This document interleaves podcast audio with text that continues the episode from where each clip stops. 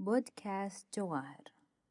نافذة صغيرة نفتحها لنتأمل معكم غروب الحياة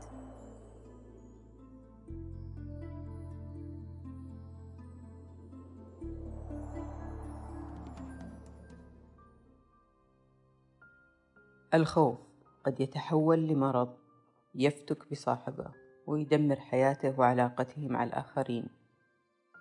لذلك يجب أن نتخلص منه. لكن ماذا لو لم يكن هناك شيء مادي يخيفك؟ ما العمل؟ هنا أنت مصاب بالخوف من المجهول. الخوف هو مجرد كلمة من ثلاثة أحرف ولكنها تحمل في طياتها الكثير من المشاعر المتداخلة.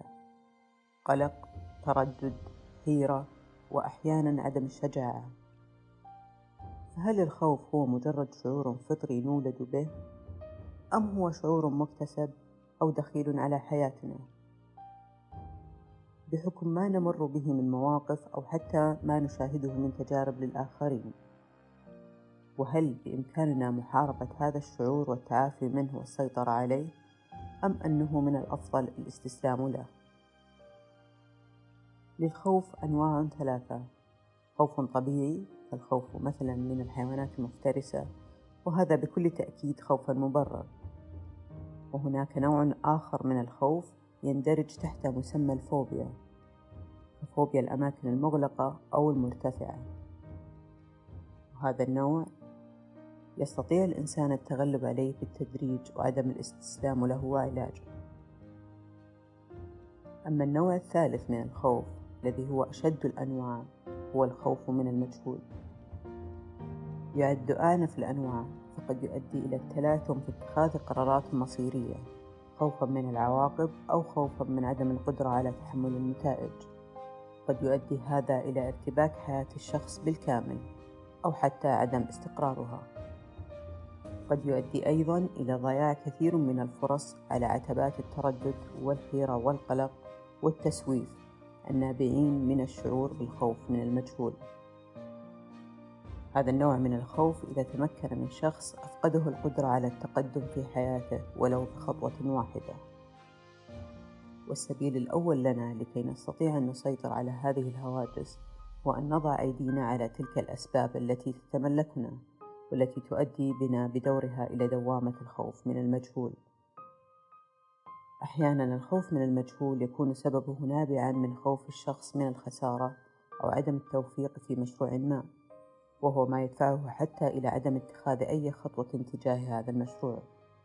أحيانا يكون الخوف من المجهول نابعا من تركيز الشخص على التجارب الفاشلة وخوفه من تكرارها. وأحيانا يكون الخوف من المجهول نابعا من عدم ثقة الشخص بنفسه بالشكل الكافي إلى الحد الذي يمكنه من اتخاذ قرار ما وتحمل عواقبه. ثقة الشخص بنفسه وثقته بقدراته على النجاح والتغيير والوصول لأهدافه لطالما لديه من السبل والوسائل ما يمكنه من إدراك وبلوغ ما يتبناه. إذا أراد التخلص من الخوف من المجهول ببساطة يتخذ قرارا بالرضا عن القدر مهما كان ويقول اللهم أسلمت نفسي إليك فالطف بي وعني على النوائب وارضني بقضائك. كلما جاءك هاجس الخوف جدد العهد والوعد بأن ترضى وثق في معونة الله لك. إذا فعلت ذلك فلن تخاف من المستقبل لأنه ما عاد مجهولا بل أصبح صفحة مكشوفة لك. أنت الآن بعد اتخاذ هذا القرار على يقين بأن كل ما يحصل هو خير لك. قال صلى الله عليه وسلم عجبا لأمر المؤمن إن أمره كله له خير.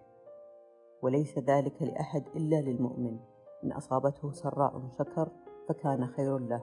وإن أصابته ضراء صبر فكان خير له. بهذا نستطيع أن نضع هذا الخوف في إطاره الطبيعي الصحي حتى لا يتحول بنا إلى خوف مرضي يؤدي بنا إلى مشاعر متضاربة من الحيرة والتردد والقلق.